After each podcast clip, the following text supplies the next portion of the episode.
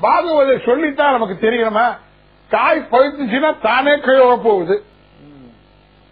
இதெல்லாம் நமக்கு தெரிஞ்சதுதான். ஆமா. ஆமா. அதனாலதான் அதை அவர் சொல்றாரு. நமக்கெல்லாம் எப்படி புரிய வைக்கிறது?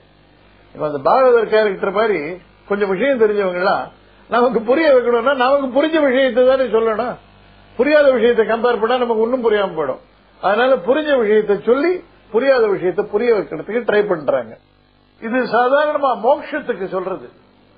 சன்னியாசிக்கோ வேற எதுக்கோ இல்ல. மோட்சம் சன்னியாசி ஆகி பிரம்ம ஞானத்தை அடையணும். தானும் பிரம்மமும் ஒண்ணு.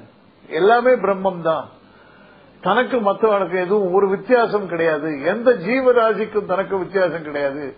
எல்லாத்துலயும் பிரம்மம் இருக்கான் இந்த மாதிரி நியாயம் ஞானம் எல்லாம் வரணும். ஆன்ம ஞானம். அது வந்தா அப்ப அவனுக்கு மோட்சம் கிட்டும்.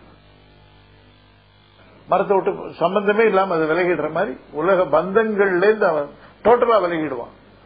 அப்ப அவனுக்கு மறுபிறப்பே கிடையாது. அந்த மாதிரி மோட்சம் இது இவனுக்கு. சொர்க்கம் வேற மோட்சம் வேற. இதுல கன்ஃபியூஸ் பண்ணிக்கூடாது. சொர்க்கம்ன்றது நாம போய் திரும்புற இடம் தான் நாம பண்ண புண்ணியத்துக்கு ஏற்ப சொர்க்கத்துக்கு போகலாம். அங்க சுகமா தான் இருக்கும். இன்பமான உலகம் தான் ஆனால் நிரந்தரம் இல்லை.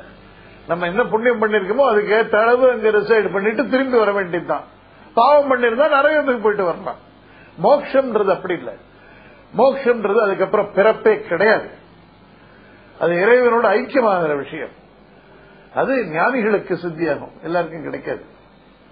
அதுக்குத்தான் இந்த உதவி